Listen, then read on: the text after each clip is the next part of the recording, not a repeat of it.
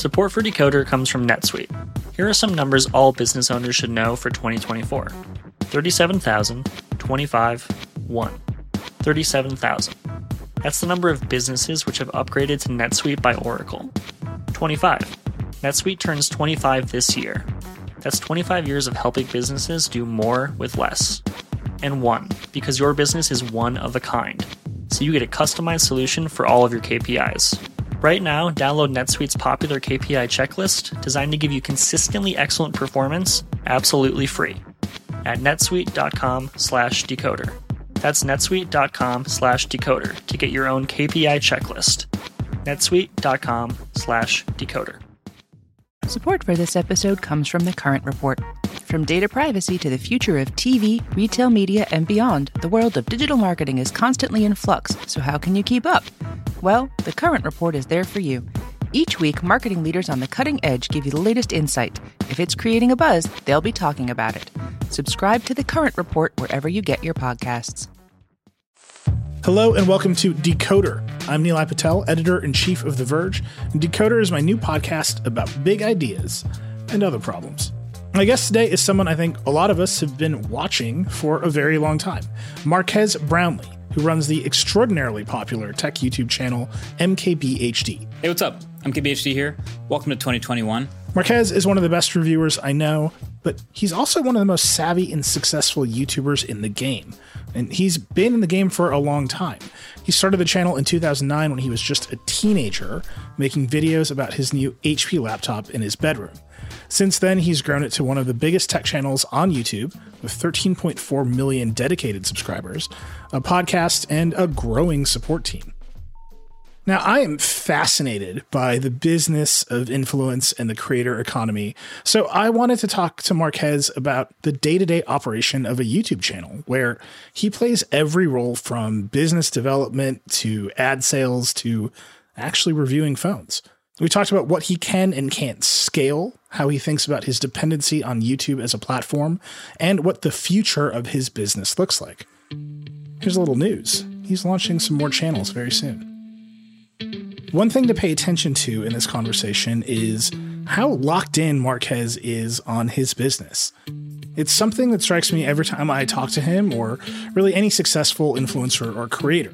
What looks effortless and fun to the viewer is often the result of careful planning and investment against business goals. After all, YouTubers are entrepreneurs, and Marquez talks that talk with the best of them. All right, Marquez Brownlee, MKBHD. Here we go.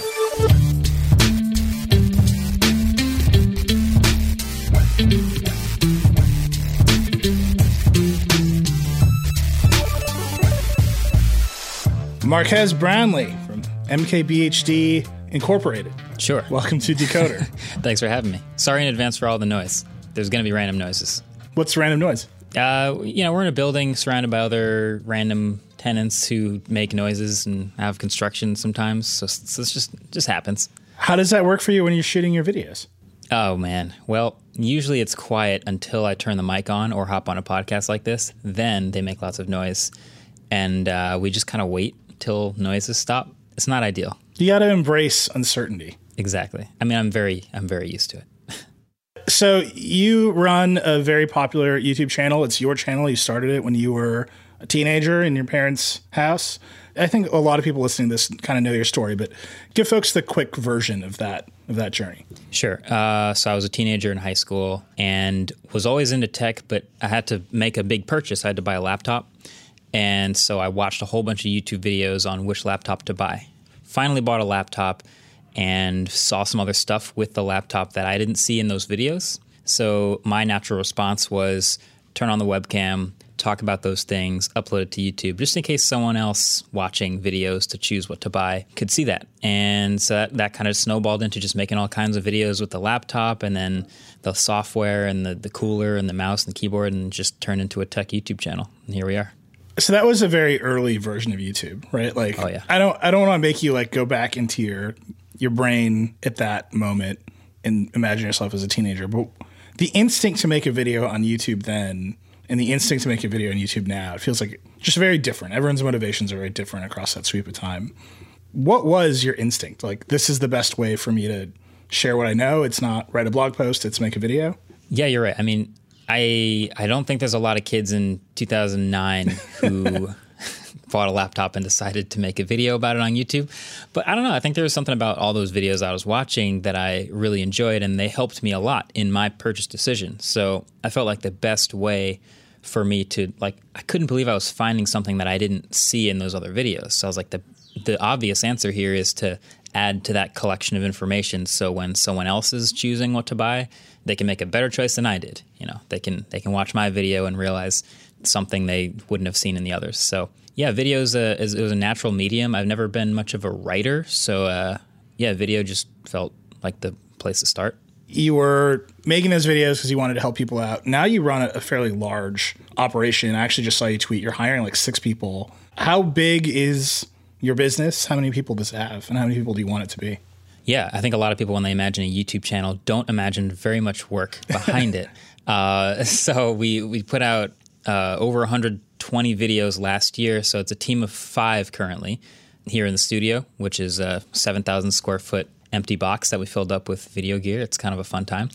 But it's me, it's Andrew, Vin, Brandon, Michael. It's a combination of cinematographers, set designers, motion graphics specialists, and myself. Adding to that is uh, both proactive and reactive. I think we we want to do more, but we also want to do better. So we're adding, uh, you know, writing talent. We're adding more editing talent and things like that to take some of the work off of my shoulders, but also be able to scale up because we're we're making a weekly podcast now. We're making uh, we're planning to start a couple new YouTube channels this year. So uh, there's a lot more going on, but I think the the teamwork of it all is something that's pretty underrated. There's a lot going on behind the scenes that make the videos.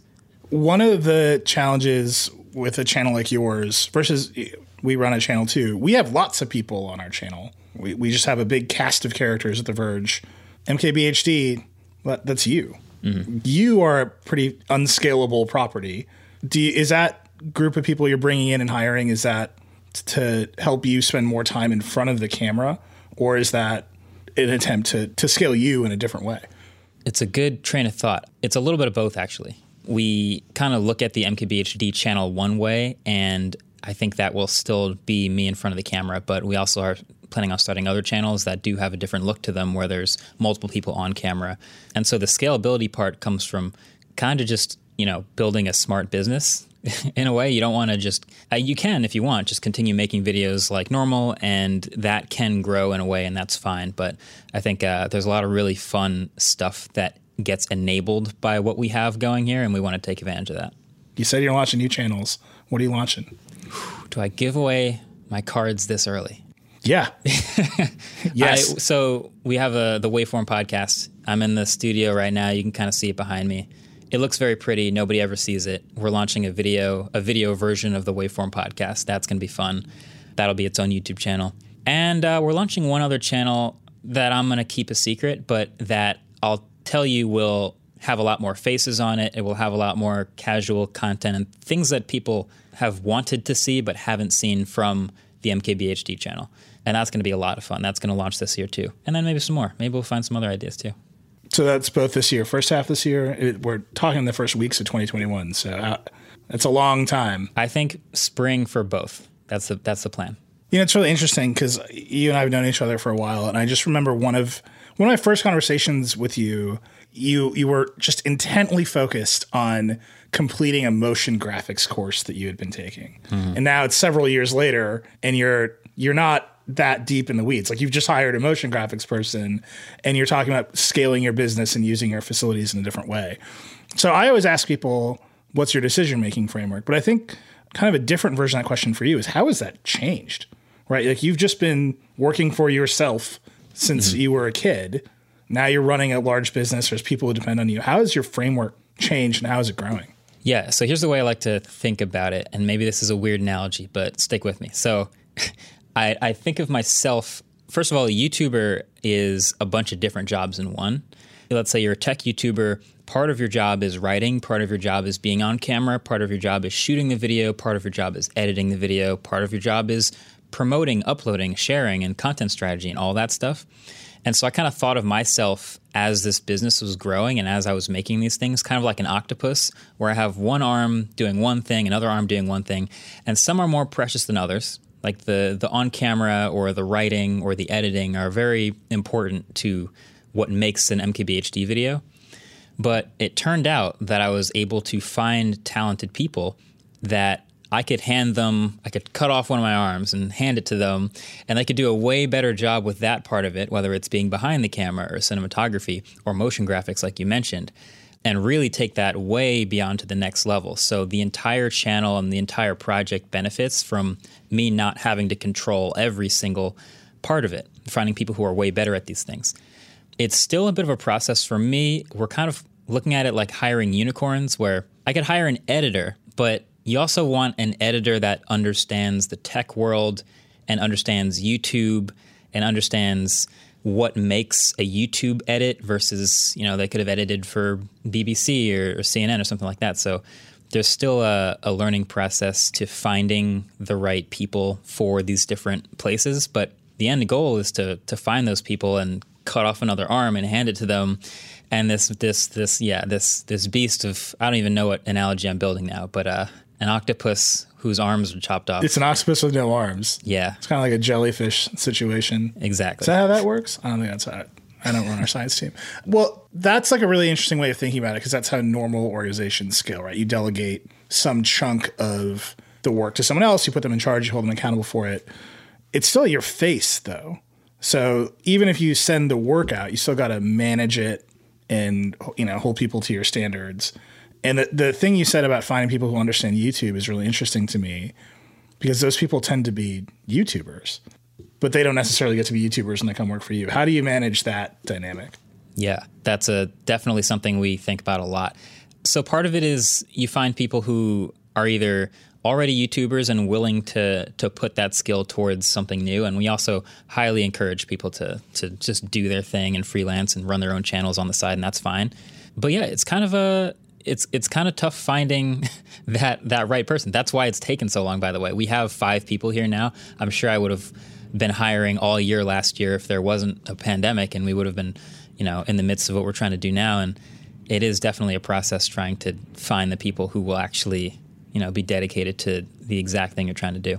Yeah, it's interesting. You, you said we a couple of times. Yeah. Who's the we in your equation? Yeah, I mean, so I still have a couple precious arms, which is the the edit. I I still edit ninety nine percent of everything. I have the motion graphics and uh, cinematographers, I'll call them, Vin and Brandon, who will just go in on like eight hours of editing for the first seven seconds of the video, the the intros, the fun stuff like that. But I'm, I'm 99% of the edit. I'm writing everything. And I think at the end of the day, like you said, it's still my face and I'm on camera and it's still my presentation of my ideas and things that I'm sharing. But the we is so, so Andrew is sort of a co producer, assistant, whatever you want to call it. And we kind of share the vision of how the thing grows and what we want to make. And I, I say we because I just like to give credit to the, the people who've made it possible. Like if I, when the pandemic started, uh, it felt kind of like a throwback where it was just I, I kind of gave everyone a chance to get home and stay safe, and it was just me and the camera again. And I was like, this is kind of how it started, and yeah, it's really hard to make the stuff you want to make. So yeah, it's definitely a, it's a team process, and I like to give credit for that. We've basically shot all of our videos with my directors on on Zoom, and I'm just like, man, this is not even close. It's very fun, and then that novelty fades, and you're like, I. Yeah I miss having everybody here. It sounds like you've got people back in your studio. You're working as a team again. Right. Yeah. It's fortunate we have that. You're, I mean, you're a small business owner. What what what have your COVID protocols been? Is it just you're you're hoping for the best information you got? Basically, yeah, and and hopefully, you know, the vaccine and everything come as quickly as possible. At this point, we're we're not traveling for anything. If you'd seen our travel schedule in the, the, couple of years leading up to 2020, it was it was a lot. And actually, we traveled for I think six out of the first six weeks of 2020, but haven't done any of that since. We're just coming into the studio, making and heading out. There's also uh, Retro Tech, our YouTube original series production happening here behind the scenes. So that'll all come out later in 2021, but that also has its own set of protocols with uh, parts of that team coming to the studio and getting COVID tests every week. So it's uh, it's a little different. It's a little different, but I'm like required to disclose now that RetroTech is produced in partnership with Vox Media Studios. I have nothing to do with it, but it's our company, so I gotta I gotta say it. And I am told their COVID protocols are pretty hardcore. One question from our team, our video team, that I thought was really interesting here is as you've been on the path of growing bigger and bigger, you, were very successful, you're very popular, people really like you. You haven't had a boss. How do you grow and improve when sort of the audience is just overwhelmingly telling you that you're great? Like, where do you find the the incentive or the the self criticism to improve? Because you've definitely like obviously wildly improved over time, but where does that really come from? Oh, thank you.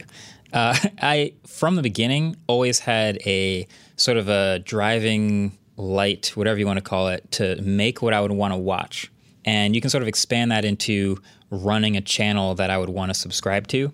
And I like I watch a lot of YouTube. I watch a lot of tech videos. I watch a lot of all kinds of other videos, and so I get inspiration from all kinds of places. So it is great to see comments and people enjoying the videos and enjoying the higher frequency of videos and the better production and, and learning more from the Explain series and all sorts of other fun stuff. But at the same time, uh, there's a lot more that I see that I'm inspired by and, and more stuff that I want to make. And so that's that's ultimately what it comes down to. It's just an internal driving light of like, you know, it would be cool if we could also make more of these. And, you know, we don't do enough of this and we could do better at this. Let's try to do all that I don't think there's a. I think it's sort of a moving goalpost situation where we do improve and we achieve goals that we set out for ourselves, and then as we arrive at that horizon, we look forward and we see, you know, there's some other cool stuff we could do too, and so we attack that too. Give me a sense of those goals. Are they? I'm guessing it's not, but there's some goals that are very quantitative, like view counts. We're going to increase view counts. There's some goals like just sheer number of videos on the channel. We're going to produce more, and then there's obviously qualitative goals, like we're going to attack this format and be really good at it. How do you set and define those goals?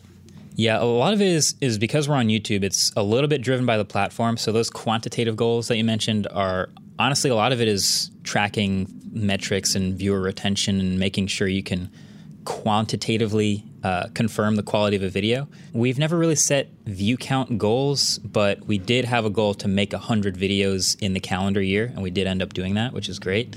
But a lot of that stuff that we're we're aiming for is more I guess qualitative is the word, but it's it's hard to define. It's like we we watch stuff and we want to make good stuff, and we're inspired by things we watch off of the platform, on the platform. We just had this whole conversation this week with the team about how we can do Retro Tech Season Three even better than Retro Tech Season Two. So like a lot of things uh, are just sort of it's like the eye test, really. Like it's a visual medium. We're making stuff for people to watch, and we end up getting goals about more things we want to watch. And I think as a creator, a lot of people have that same experience. Your taste is a little bit above your actual ability. So we go out and shoot for a whole week and make a car video, and we we watch all our footage back, and we're like, I think we need a camera car. I think we need I think we need to change some stuff. So you do the best you can with what you got, but I think you're always looking up. We're going to take a quick break, but when we come back, I'll ask Marquez about the specifics of how he makes money on YouTube.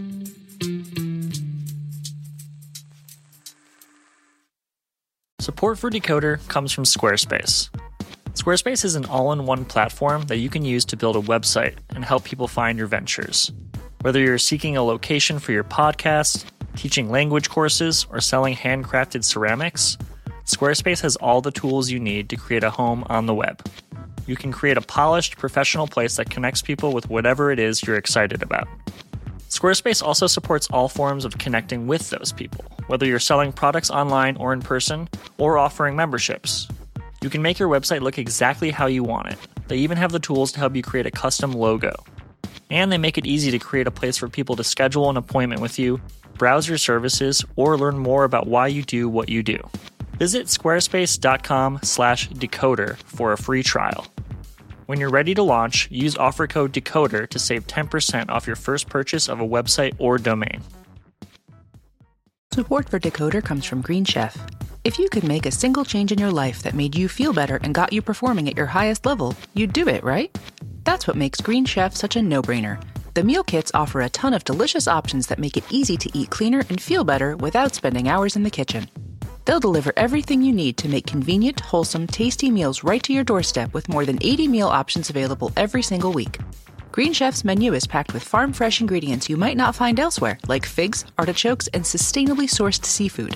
Plus, their menu now includes a ton of science backed gut and brain health recipes, which were developed with dietitians to boost energy and immunity while improving digestion. Go to greenchef.com slash 60decoder and use code 60decoder to get 60% off plus 20% off your next two months. That's greenchef.com slash 60decoder and use code 60decoder to get 60% off plus 20% off your next two months. Okay, we're back with Marquez Brownlee. We have talked about your business as a YouTube business in a pretty focused way. Let's just dive into that for a minute. How do you make money on YouTube? Yeah. Oh, this is this is the number one holiday family reunion question. oh, good. You're like well practiced. At it. Yeah, yeah. Well, I mean, there's the simple answer and there's the there's the business long drawn out answer. I'm sure you'd like probably both actually. So YouTube ads is like the the primary uh, fundamental way uh, that YouTubers make money. So you upload a video, there's ads somewhere on it or in it, and the YouTuber gets paid for the placement of those ads because they brought the eyeballs to the video. So the the deeper understanding of that is there's different types of ads. There's the ads that are built into YouTube through the AdSense program. That's one version of it. You don't really get to control those ads, but you can have still banner ads. You can have pre-rolls, mid-roll video ads, things like that. And there's a whole ecosystem there where you try to find a balancing act between how many ads do you place? Do you put mid rolls in your videos or not?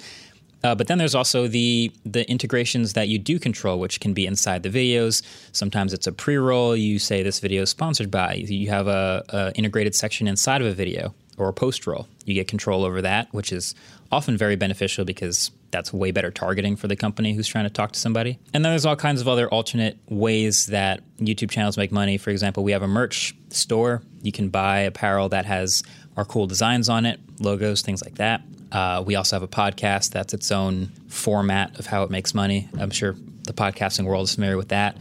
Yeah, there's all kinds of other stuff. But generally, the fundamental building blocks of that making money as a YouTuber, and for me, come from AdSense built into YouTube, sponsored integrations uh, built into the videos and on the channel. And I'll, I'll throw in uh, our little apparel line on merch stuff is fun too. Everyone wants that merch store to be the biggest one, and it's always the, the third biggest one. Yeah. It's like the dream is like, actually, now I run Supreme. Oh, yeah. and I make videos on the side, but it's a long way to there. So AdSense, uh, for people to know, that's the YouTube ad program. That's where Google goes out and sells the ad inventory, and then you give them slots in your video. You can say uh, you mentioned mid rolls. You can either say there's a mid roll slot for Google to put an ad into or not, Yeah, you can you can give as many as you want. and then you can just get a cut of that, but you don't actually sell that directly. Exactly. And then the sponsored integrations, that's where you sell it directly. And famously, I think every tech YouTuber has a dbrand deal. You're welcome, all of you. Yeah, you really built that company. I have, I have a million questions about that too, but um, maybe for a different podcast. But but that's where you say in the middle, check out this dbrand skin um, or this other product who's sponsoring my video. Who makes that deal? Because that's your deal. YouTube doesn't get any of that money, right? Right. Exactly. That's my inbox. That's that's me going. This is a, a product that we believe in or that we think is actually really good and worth sharing. And part of the funny part of that is like a lot of these products or, or companies are so good that I would want to share them anyway. So it's, it's kind of funny, like trying to negotiate what's a great way to to promote their product and that works with our business because it's like, yeah, it's good. I'm just it's going to end up in a video anyway, but let's work on something. But yeah, it's like a it's something like Dbrand would be perfect because it's not a conflict of interest where I'm sponsored by a thing that's also reviewed on the channel. Uh, but it's it's very adjacent. It's obviously a skin or a case for a product, and we've worked closely with that company for a couple years now. So, uh, yeah, they're just we'll we'll find something good and, and work with them directly. So when you say that's your inbox, your inbox is full of sponsorship offers from other companies.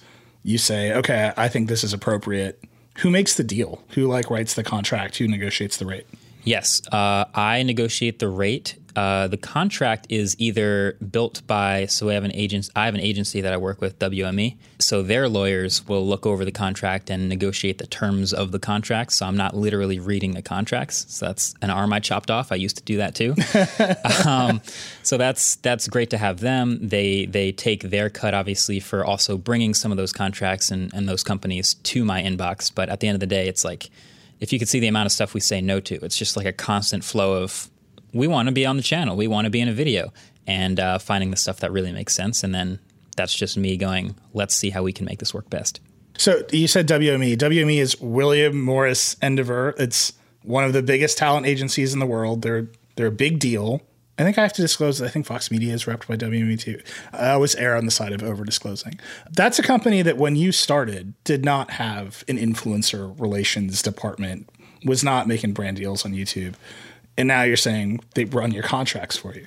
What is the process of growing up inside of a company that's also learning how to do this work? Or did they just come to you and say, we're ready for you?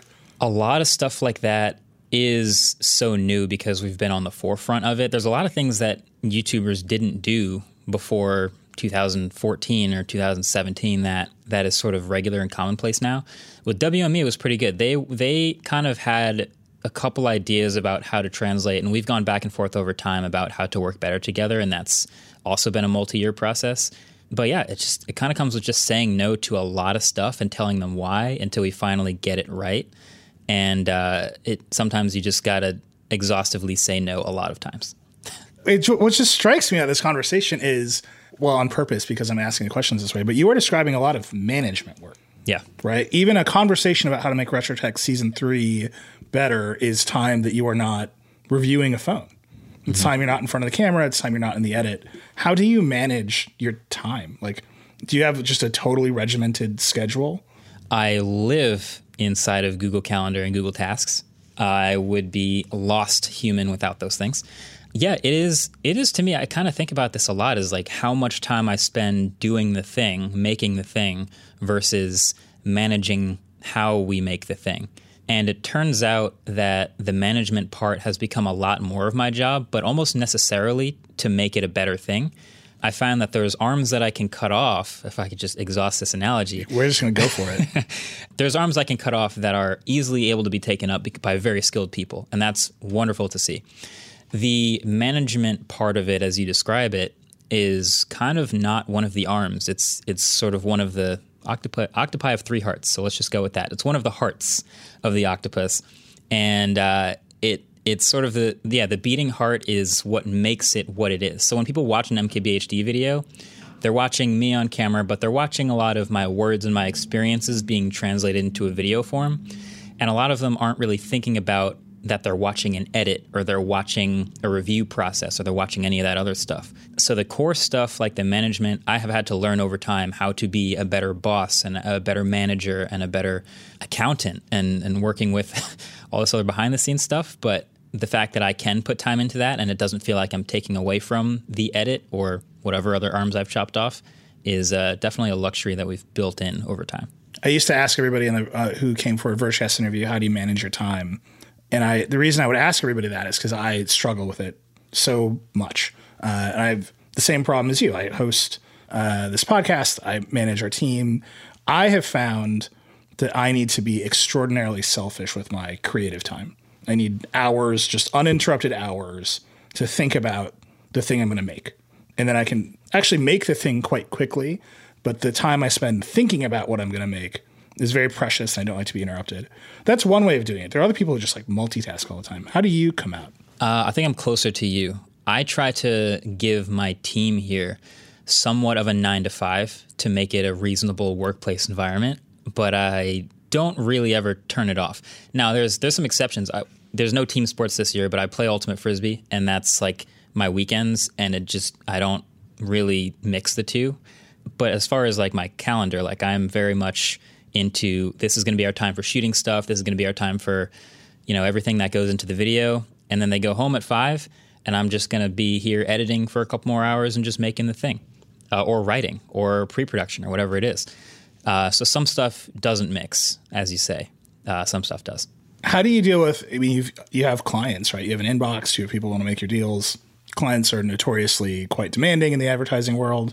Do you are you just as pushy with them? Yeah, I kind of have to be, and sometimes WME gets to be the bad guy. But I, I like to keep it very, very short and sweet. I think I tweeted a couple weeks ago, like, how many emails do I get that are just like, "Hey, this is us. We've got this idea. When can we hop on a call?" No, I don't really want to do that. If you can, if you can't get your idea down in a couple sentences in an email, it's probably not a good enough idea. Yeah. Uh, and maybe that's harsh, but that's just we have to be very efficient with with this stuff.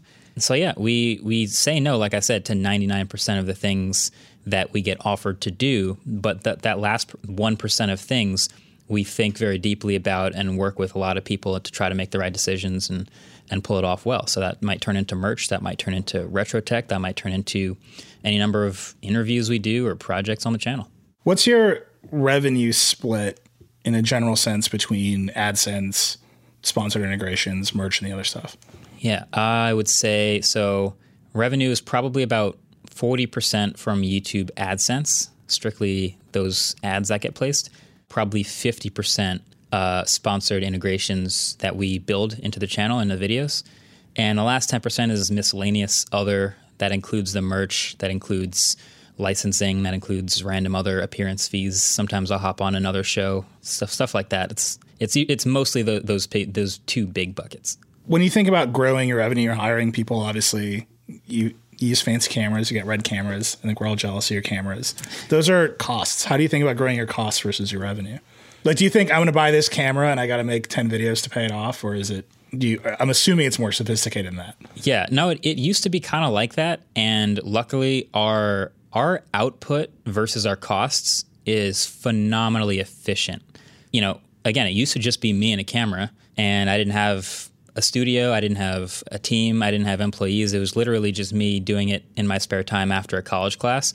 So my expenses were food and more gear and like my cleats for that weekend. So yeah, I, it didn't really uh, have a process back then. Today, it, it is a little more of a balancing act. So now we do have the overhead of the studio. We have taxes might be my biggest expense, honestly, but we obviously have equipment to buy and and again, it's not even necessary equipment, but it's like what will help this project, what will help this this team work well the, with the workstations everybody uses? And I guess, yeah, you can kind of think of it as like we need a, we don't think of revenue on a per project basis, but I think I, I imagine it more on a monthly input output, where uh, if we, let's say, don't do any sponsored integrations for a month and just have this much AdSense coming in, what's the difference between that uh, and how much we're going to have to pay for salaries and studio and equipment? And if we can spend that, great. If we can put it back into videos, even better. So if you're not cost per project, which makes sense, like the standard TV network executive way of thinking about costs is cost per minute of video. Mm. That's how a TV show would get its uh, costs measured versus its revenue. Is that more of where you're at? Is we've made 100 videos that cost this much to make, we made this much money, we're ahead for the month? I don't know that it's yeah, I don't know about per minute. I think it's I think it's still pretty broad for me in like a per month, per quarter basis where it's like quarter 1 we will probably overall not have nearly as much like room to work with and put back into videos as quarter three or four. Um, but none of it is ever so negative to the point where I have to think too hard about it and make business decisions based off of that. So I guess it's luckily something I don't have to think about very much if we uh, now this might change because we're hiring a bunch of people. We're thinking about uh, you know building the space up. This might eventually be a thing where it's like we better make the money back. But uh, at the moment we haven't had to think too hard about it. Well one thing that's really interesting is you, you don't have slots. Like a tv network executive thinks in 30 minute increments. Yep. So once you have that fixed through the day and you've got a bunch of producers competing for those slots i think it's very easy to you can see how they ended up at cost per minute. Yeah. Right? Like how how much does this 30 minutes cost us? Right and you just like end up there through the run of the day. You have effectively infinite slots on your own little network. Right. But the thing about those slots is their value changes way more fluently and, and, on way more different factors. So the the cost of an ad spot on the channel has changed over time based on the things like the sentiment of the channel or the size of the channel growing over time or even what that video is about if it's a positive or a negative video does how well how tied in is that integration to the video itself? There's a lot of science more than math i think that goes into you know how much an ad spot is worth. So in a tv world where you're like this is how many viewers we're going to get and it's just going to be a broad variety of people this is how many eyeballs you want to pay for you can have it that's i think really different from youtube where it's like how how closely can we work with this company? How good of a thing are we enabling? What can we actually make? Like those are different questions I think that don't really necessarily get asked as much in that environment that I think touch like everything we do. So this kind of gets into one thing that I, I I personally was very happy to see on your channel. You made an entire video about your ethics policy and what you will and won't do with advertisers. But just to draw the stark contrast, I have almost nothing to do with the revenue of The Verge, right? Like I'm a very traditional journalist in that mold. Like I, I know who our, our sales team is, and sometimes they parade me out in front of executives to like seem fancy, but I don't know what our rates are. Like I'm very insulated from sales. You're in it. Like you're, uh, you're in. It's your inbox. It's your deals. You're setting the rates. How do you balance that tension? Because it it's a very very YouTube specific tension in one way, but then I think we're seeing it across the entire kind of creator ecosystem. Yeah, it's it's interesting the way you phrase it. Like I I think of our our rates for like an ad in a video, like I said, as pretty fluent, but really it's a balancing act because you don't want to overdo it or pick the wrong thing or not consider some part of this that should be considered. Like there's there's a you want to make more, of course, so that you can pay for and put back into the projects and, and make better stuff and get that camera car. but the other end of that seesaw is like you see channels that do way too many ads, or you see, and again, it comes down to like what I would want to watch. When I'm watching a YouTube video and there's three mid rolls, that feels a lot worse than zero or maybe one mid roll. You don't pay for YouTube Red? Well, I, on, I do, but like I said, I have to consider that. Like if I if I didn't have it, I would really dislike three mid rolls. So despite me having YouTube Red, I never put three mil- three mid rolls in a video. It's zero or maybe one if there's a good spot. And so that, that applies to the the ads that we build in and make ourselves too. Like if it's a bad product, it's not worth doing it at all, even if we would have made a ton of money if it's a bad integration or if it's a bad company to work with. There's all kinds of reasons why it could be the biggest check that's ever been in the inbox, but I have to say no because it just doesn't fit. So that fit is is often more important than the math of of the per minute or per project basis. Do you you said Dbrand was great because it was adjacent, but it's not something you review. Have you done deals with companies whose products you review? I've done deals with companies whose other products I've reviewed, but I've never obviously done a review and that is sponsored. And the closest I've ever come is doing like a, a sponsored video of uh, you know something like, for example, an, a Lenovo laptop where I didn't review it, but I've reviewed Motorola phones in the past, and Lenovo owns Motorola, so it's it's tech stuff. But obviously, once you do a sponsored bit with that tech, I'm not reviewing it. I've even seen channels where you can review that thing, but you can also disclose your relationship and your past sponsored projects with them. I have a couple friends that have their entire channel sponsored by a company and review all of that that company's products. And as long as the audience knows about it, it's fine. So everyone draws their line in the sand in a little bit of a different place. But for me, yeah, I've I've never reviewed a thing and done a sponsorship with that thing. Yeah, but say um, I don't know what we Motorola is a good example. You just brought them up. You have an ongoing relationship with Motorola. You get their next phone and you're like, this is a bad phone. I'm gonna give it a bad review. Do you consider the negative commercial implication of that bad review on your sponsorship business going forward? Yeah, that's one of the most interesting like weird areas on YouTube. I didn't realize that people thought that way until it started happening to other people. So I've given lots of bad reviews in the past of things I really don't like. And that has never had any effect on my relationship with the company that made that thing, at least as far as I know. Maybe internally they're all raging at their screens. I don't know. But the. they, they are. yeah, they, they are. But the access to the product, the way the review program works, none of that has ever changed. I don't think I'm blacklisted from anywhere. But I don't think that is necessarily true for every channel of every size. And so that's a that's a decision that others have to deal with more than I do. For me, if a if a Motorola product comes out and it's bad, the most important thing for me to say is exactly how bad it is so you can you can know exactly what to make your decision based off of, but also so that you know I'm telling the truth and that I'm honest all the time. There's a lot of stuff we've given negative reviews of, and then the next product that comes out from that company, they're twice as eager to get it in my hands because look, we improved the thing that you talked about. This is you definitely want to see this. So uh, I think that's been my experience more often than not. That is, uh, it's our experience too. Um, the Verge is, is big now, but it used to be small, and we used to feel that pressure. And it, one thing that's really interesting that I don't, I'm curious for your read on it is, as we've gotten bigger, the pressure has gone away and it's expressed in a different way. It's expressed how you're describing. They fixed the one thing you complained about.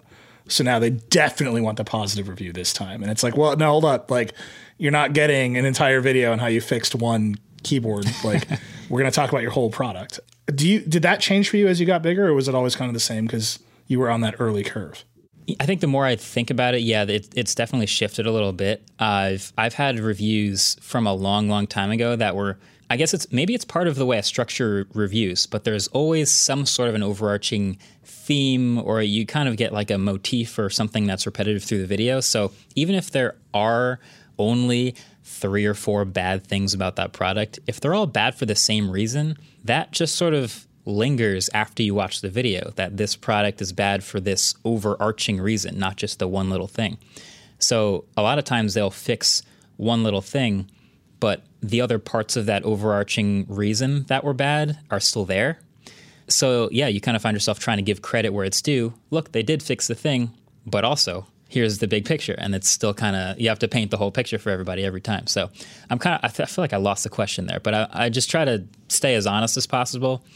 And it is kind of disheartening to see sometimes you do see companies sort of change their relationship with a publication or even a youtuber for a negative review for a review they didn't like for a video they didn't appreciate.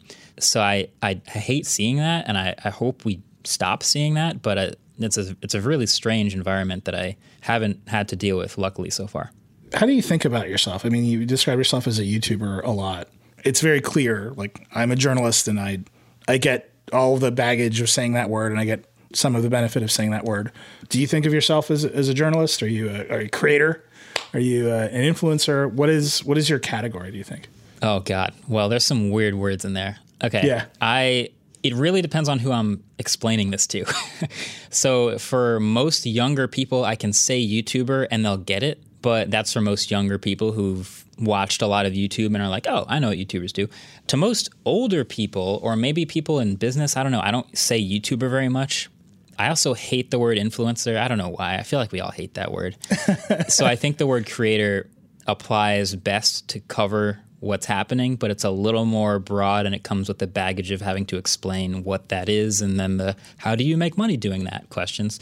But I think my most common answer, if I'm like, you know, on a flight or like someone's just like, hey, what do you do? Uh, I say video producer.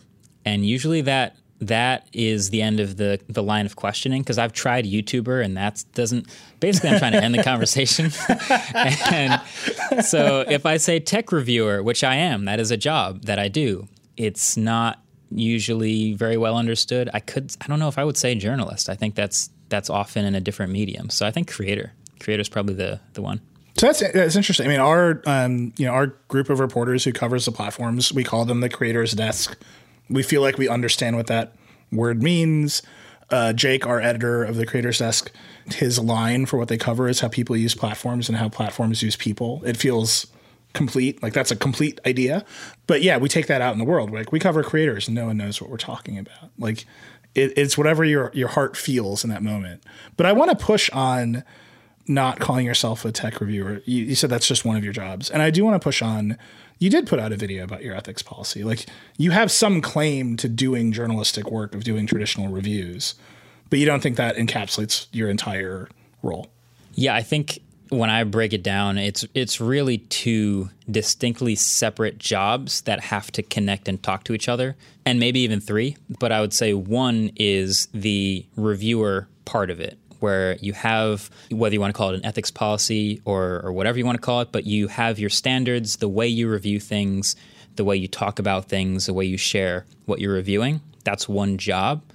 And then the other job is the content strategy, the the YouTube growth strategy, the the there's a I've, there's other words I've used for this before, but that whole creator side of it, which includes the production side of it too, which is like the the video editing and making the video and then being on camera, all of this stuff that goes into making a YouTube channel and building a video channel is a very distinctly different job. So when I describe who I am or what I do, it feels like I'm picking between describing one of those things. If I'm a creator, I guess that's that's more leaning into the YouTube side of it for sure.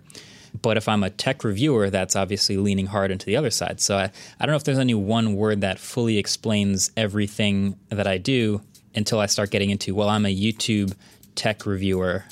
and then, then they have a lot of questions. So it's tough. We're going to take one more break, but when we're back, I have a few more questions for Marquez about his relationship with YouTube as a creator and using his platform to go beyond the traditional tech review. Right now, businesses are facing tough choices. Do you cut costs or drive growth? Solve for today or build for tomorrow? Do you satisfy your shareholders or satisfy your customers? The answer is yes.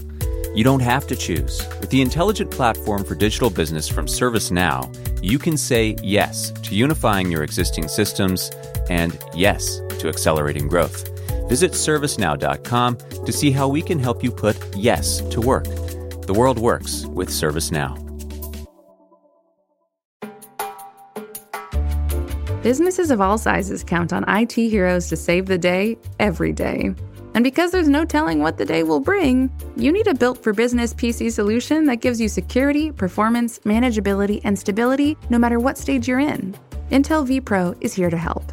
Intel vPro provides business class performance and reliability on powerful PCs that boost user productivity and satisfaction. And it offers multi layer hardware based security for below the OS protection, better application and data security, and advanced threat detection to help prevent issues before they happen. Whether the team is in office or working from home, security is the name of the game. The Intel vPro lets you remotely update, restore, and secure your business's PCs, even if they're outside the firewall. Plus, the integrated and validated platform helps ensure smooth PC fleet management and means you can maintain and scale PCs with confidence, helping you save the day every day.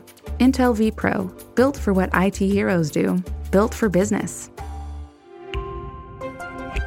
No product can be absolutely secure. Learn more at intel.com/itheroes. All right, we're back with Marques. We've talked a lot about YouTube. You said AdSense is 40%, sponsor integration is 50. That means YouTube is 90% of your money. What is your relationship with YouTube like? I mean, you've, you've seen the whole platform come up. It goes through its periods of scandal and then relative calm and then scandal again. How beholden to YouTube do you feel? That is a great question. I feel strangely very, but also not at all. and it's it's kind of hard to explain, but I can try it. Which is basically uh, the the audience follows the character MKBHD in a variety of ways in different platforms, whether it's Twitter or Instagram or TikTok for that matter. And all of those platforms have different formats and different reasons to follow them, and that's by design. Some people post the same thing everywhere, and that's fine. So I feel like if you removed one of those channels, uh, the MKBHD character or brand would continue to live on, but the bread and butter and the money, like you said, mostly comes from one of those platforms. So the smart business savvy professional that I claim to be, who went to business school, is like d- diversifying streams of income that aren't entirely dependent on one platform is very important, and that's something we are actively working on. And I've I've had a lot of conversations in the past year or two, uh, working directly with companies and not an advisory role, but almost like helping out with products and launches and things that I think are a good idea, and they're not even in the tech space; they're just other things I'm interested in, and that's been really fun but also my relationship with YouTube is great. You know, it's a very turbulent environment to be on for a lot of channels and a lot of different genres. Not so for me. Not so for a tech YouTuber who doesn't curse and doesn't do anything crazy or talk about conspiracies. It's it's been very reliable and that's definitely a luxury, but I think yeah, there's a there's a whole part of my brain that's dedicated to to to building this thing beyond just one or two platforms. Yeah, I was talking to Taylor Lorenz at the Times about TikTok stars and how that universe is growing. And she said every TikToker wants to be a YouTuber. YouTube is the gold standard. It's the most mature platform. It's got the most monetization options. It has the widest range of potential formats. It's the most stable company. It's Google. Okay, you're on the gold standard. Where's the place you want to go next? Is it build out the Instagram revenue stream? Is it I'm gonna be a TikToker? Or do you not think of it that way? I, the way I think about it is right now, if I'm going to contribute like I go back to the beginning. Like I'm contributing to this wealth of information about a product so you can make a purchase decision. That's the fundamental thing that I'm doing. If the answer to the question where should I go to find this information ever changes from let me just go look it up on YouTube, then I'll be there. So other platforms I think have distinct advantage in other things like entertainment. Like if I wanted to make a Netflix series, that wouldn't be me reviewing things. That would be very different.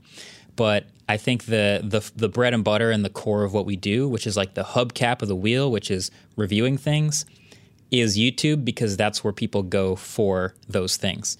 And if if that ever changes, I'm constantly looking at the way this landscape changes and new platforms bubble up and disappear and and change the way they try to attack YouTube. I keep my eye on that stuff, but I don't see the answer to that question changing uh, very quickly or drastically for a while. Yeah, I, uh, I always remind people that uh, Google is the world's number one search engine, and YouTube is the world's second biggest search engine. And for that thing you're talking about, where can I? I need to type in iPhone review. There's two boxes people are going to type that into, and you need to win at one of them. You talked about not being controversial on YouTube, not going through this turbulent time. You did make a video about Black Lives Matter. You have tried to change your audience over time and be a little bit more expansive. How did that video do? Did was that you were just called to do it? or is that you want to use your platform to accomplish other goals as well? Yeah, I I I think a lot about what I use this platform for because I didn't. It wasn't always a platform. It was always, uh, hey, I'm making videos about tech. If you want to watch them, come hang out. You can leave if you want. But we've built a subscriber base. We've built this this platform as it's called over time, and I've distinctly never really used my platform to do anything other than the tech world stuff.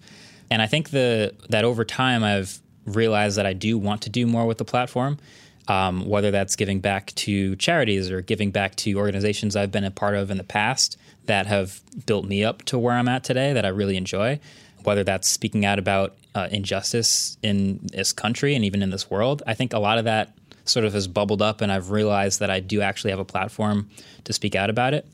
Um, but I've also personally always had a view that I, I never look up to someone for anything more than the reason that they're looked up to.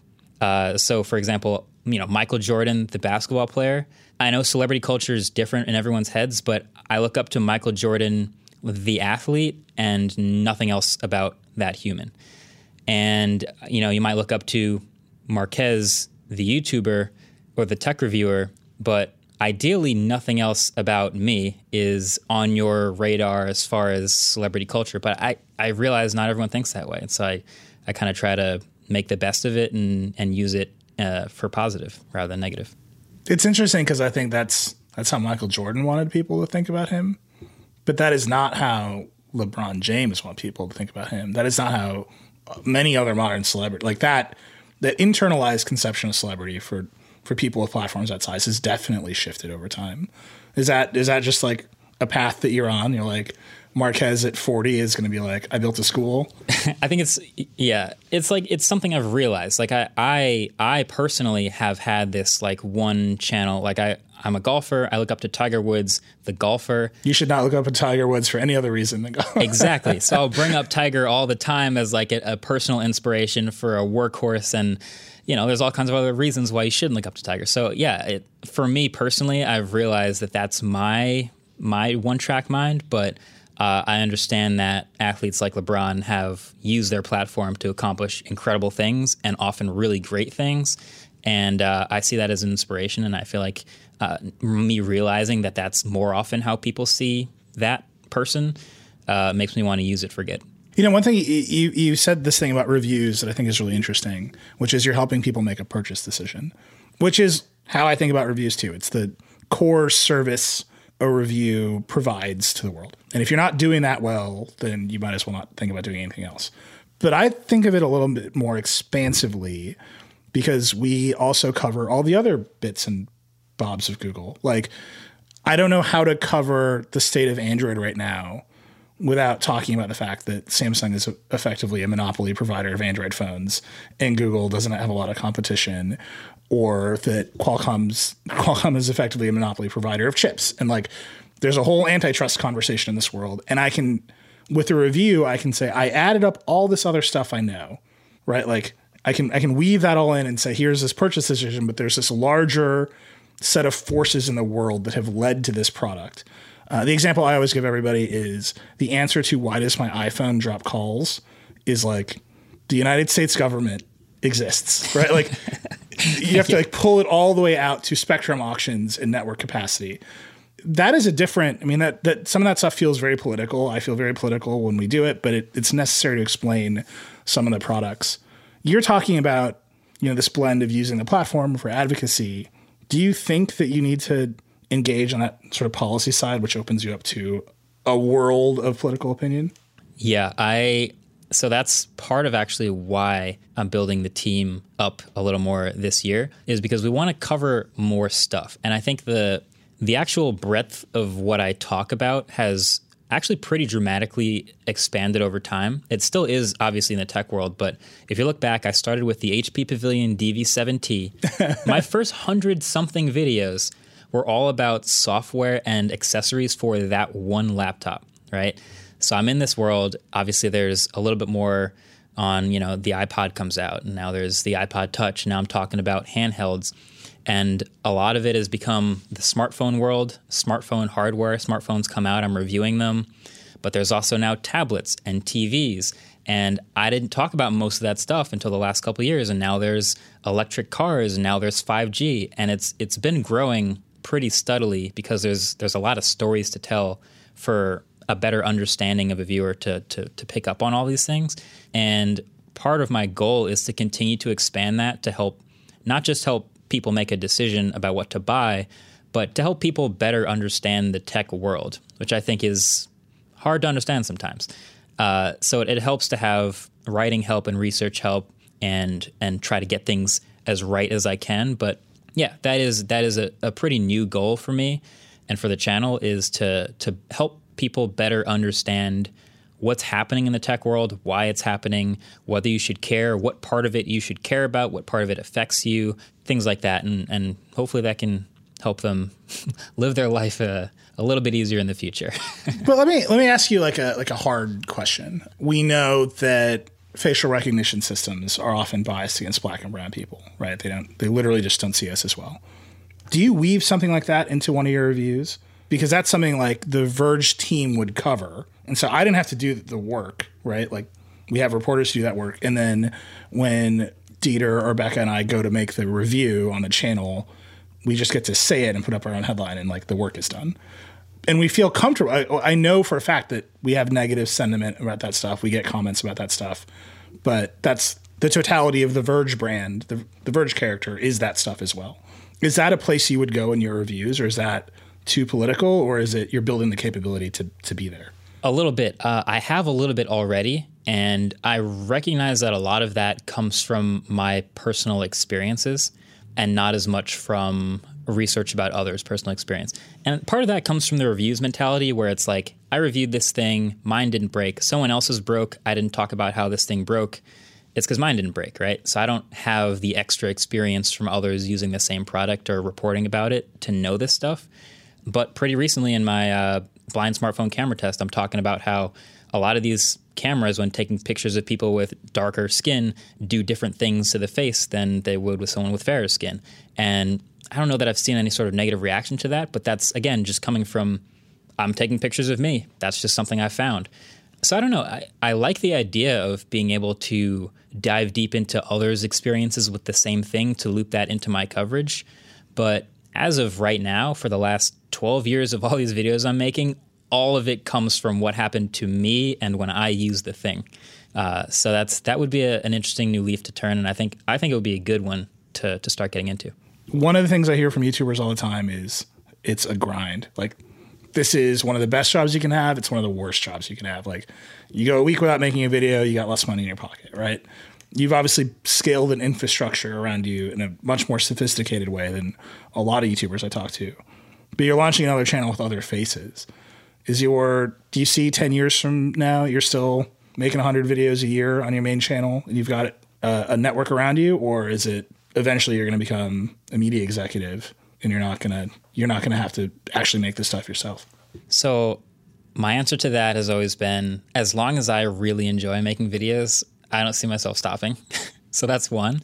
Yeah, I, I, will be making a lot of videos in the future. But I think the thing about like starting, you know, a new channel with new faces is like you get to sort of play with different ideas that aren't necessarily going to land on the main channel. And maybe those turn into projects that end up being a whole lot of fun and it becomes a recurring series and it's awesome.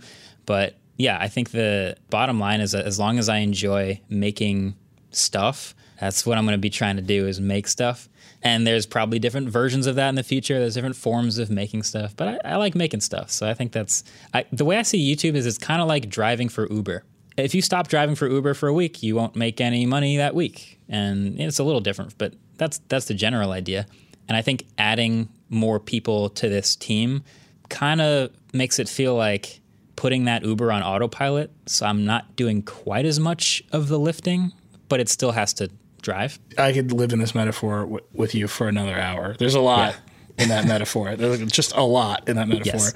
But let me pull you all the way back to the beginning. Say you were a teenager again. You picked like a popular laptop. You got lucky. If you picked an unpopular laptop, I don't know that we'd you'd have this career. That's a, that's a good point. Yeah. But you get your you get your laptop right now today. You get a new MacBook Air M1. You're 17 years old and you're like, I, I found something about this laptop that I didn't see anybody else. Where would you make your first video?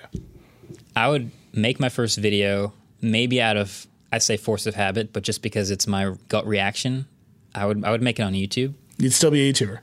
I would still be a YouTuber, but I think you know obviously there's a ton of platforms available today that all have different languages almost that people speak. And if I'm 17, maybe I go straight to TikTok. Maybe there's like a seven second bit that I just want to show, and maybe that's the way to get the message out there.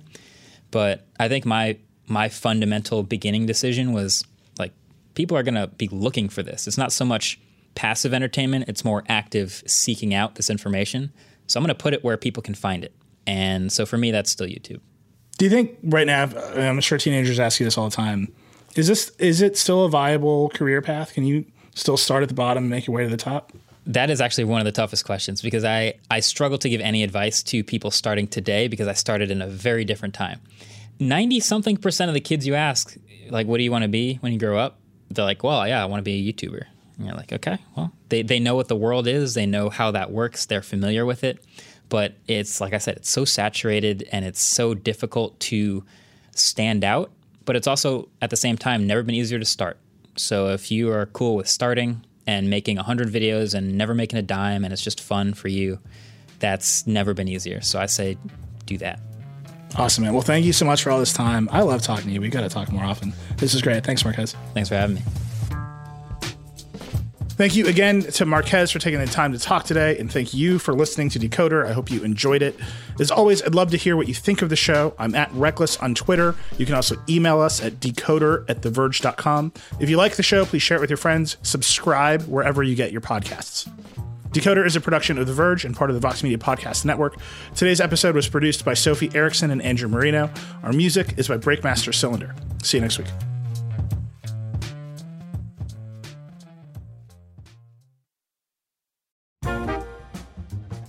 Support for today's show comes from Deloitte. Do you want a career that meets you where you are and takes you where you want to go? Whatever your individual ambitions, motivations, and skills may be, discover your potential at Deloitte. Right along with purpose driven teams and a difference making culture. Be seen for who you are and celebrated for what you bring. Discover your impact at Deloitte. Learn more at deloitte.com slash